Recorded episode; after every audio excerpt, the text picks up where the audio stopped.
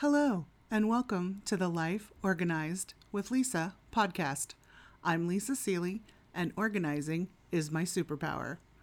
I'm a busy mom who has figured out how to do all the things and keep important things from falling through the cracks. And I'm here to give you tips, tricks, and practical advice about how to organize your entire life. You can find my website at www.lisasealey.com. That's L I S A S E A L E Y dot com. Today's episode is about quick stress busters for the holiday season.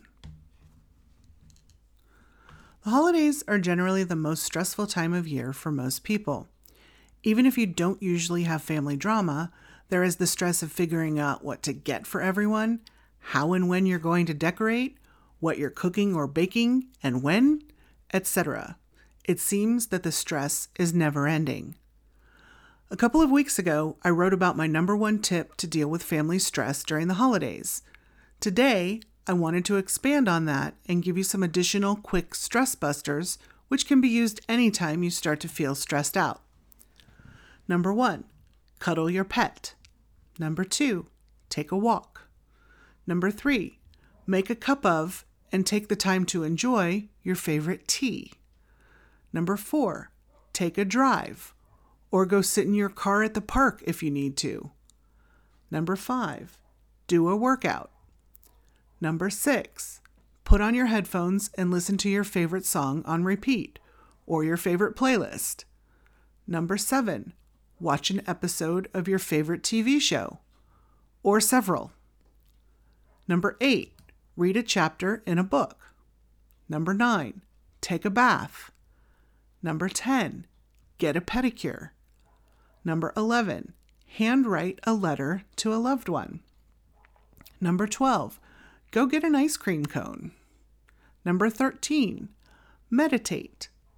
Number 14, do some yoga. Number 15, write down three things that you're grateful for right now.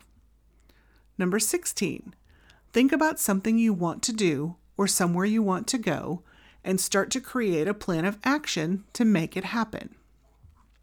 Number 17, clean out a drawer. Yes, I know, this is not really something that excites most people, but it will keep you occupied and your mind off of whatever is stressing you out for a short while.